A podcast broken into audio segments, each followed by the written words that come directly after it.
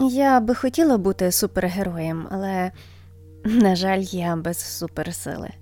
Хоча, коли проходжу повз мирне населення, ловлю на собі весь спектр емоцій від співчутливого розуміння до безмістовного боготворіння.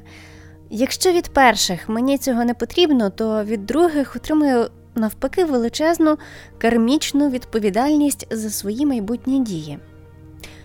А ще як я не впораюсь. А, а що як у відповідальний момент мене не вистачить?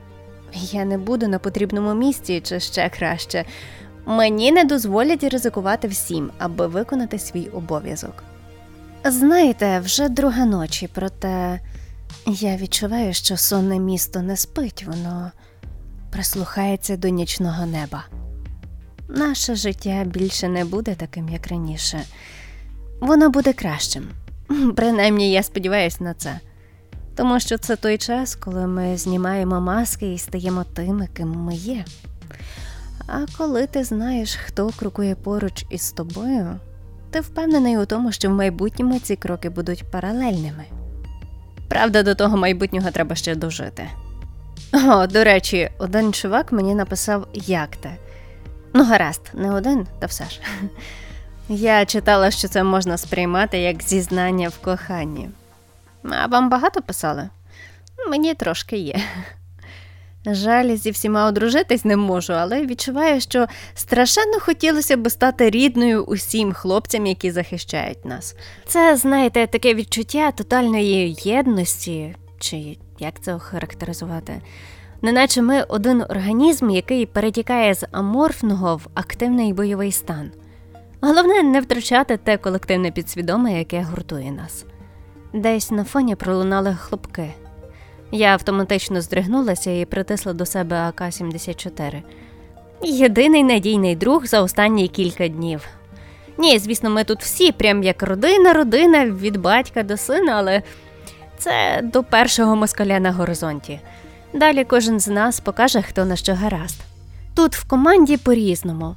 Відкриватись одне одному ніхто не спішить, та й довіряти в перші дні війни зарано. Хоча у мені прокинувся якийсь такий інстинкт матері. Того погодувати, тому поспати треба, а ту накрити курточкою, поки вона виробилась після нічного чергування. Стосунки, як під час перших свіданок, усі милі добрі і не хочуть образити одне одного. Можливо, навіть вразити хочуть і зробити максимально вигідний образ для інших. Але це поки в перші дні, допоки ми не відчуваємо так сильно дискомфорт. Бо коли питання постане про особистий простір, на першому місці буде твоє виживання, хоча хто його знає. Ми ще не дозріли до цього стану, але я страшенно не хочу перетворюватись на звіра. Наше відділення зібрали доволі швидко, тому познайомитись ми мали можливість хіба коли проходимо повз одне одного, щоб патрулювати місцевість.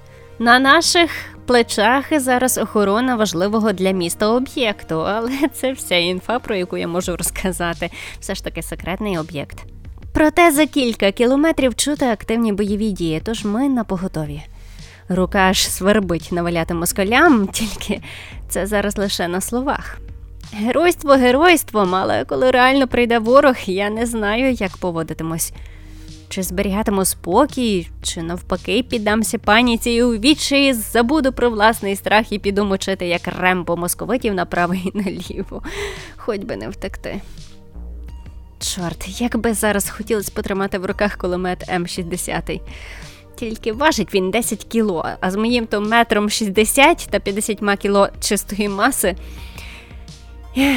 Інколи жалію, що не народилась мужиком. Ммм, В повітрі вже пахне весною, смердить паленими танками. А на деяких деревах навіть чути щебетання пташок і крики. Ох, йоле, крики! Я різко обертаюся на звук і краєм ока помічаю, що мій товариш по зміні на мить застиг перед тим, як присісти до землі. Чорт, ситуація незрозуміла, звуків куль я не чула. Та бляха. Певно, якби почула, то це останнє, що би я чула у своєму житті, ні? Я автоматично присіла також, заховавшись за бетонною стіною ангару.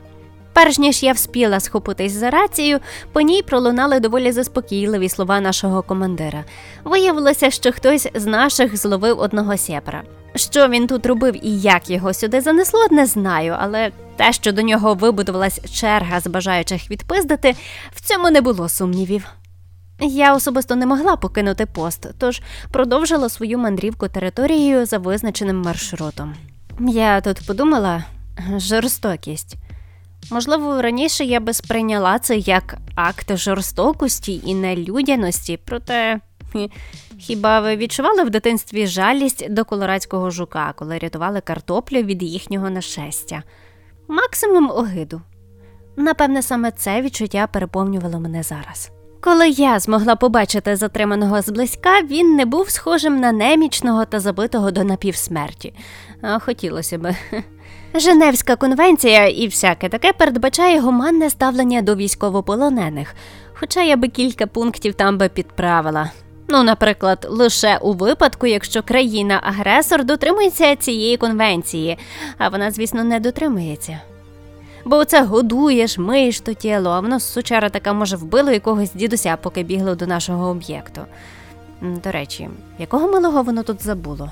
На моє мовчазне питання хтось ззаду одразу ж дав відповідь: шукав, кому безпечно здатися в полон.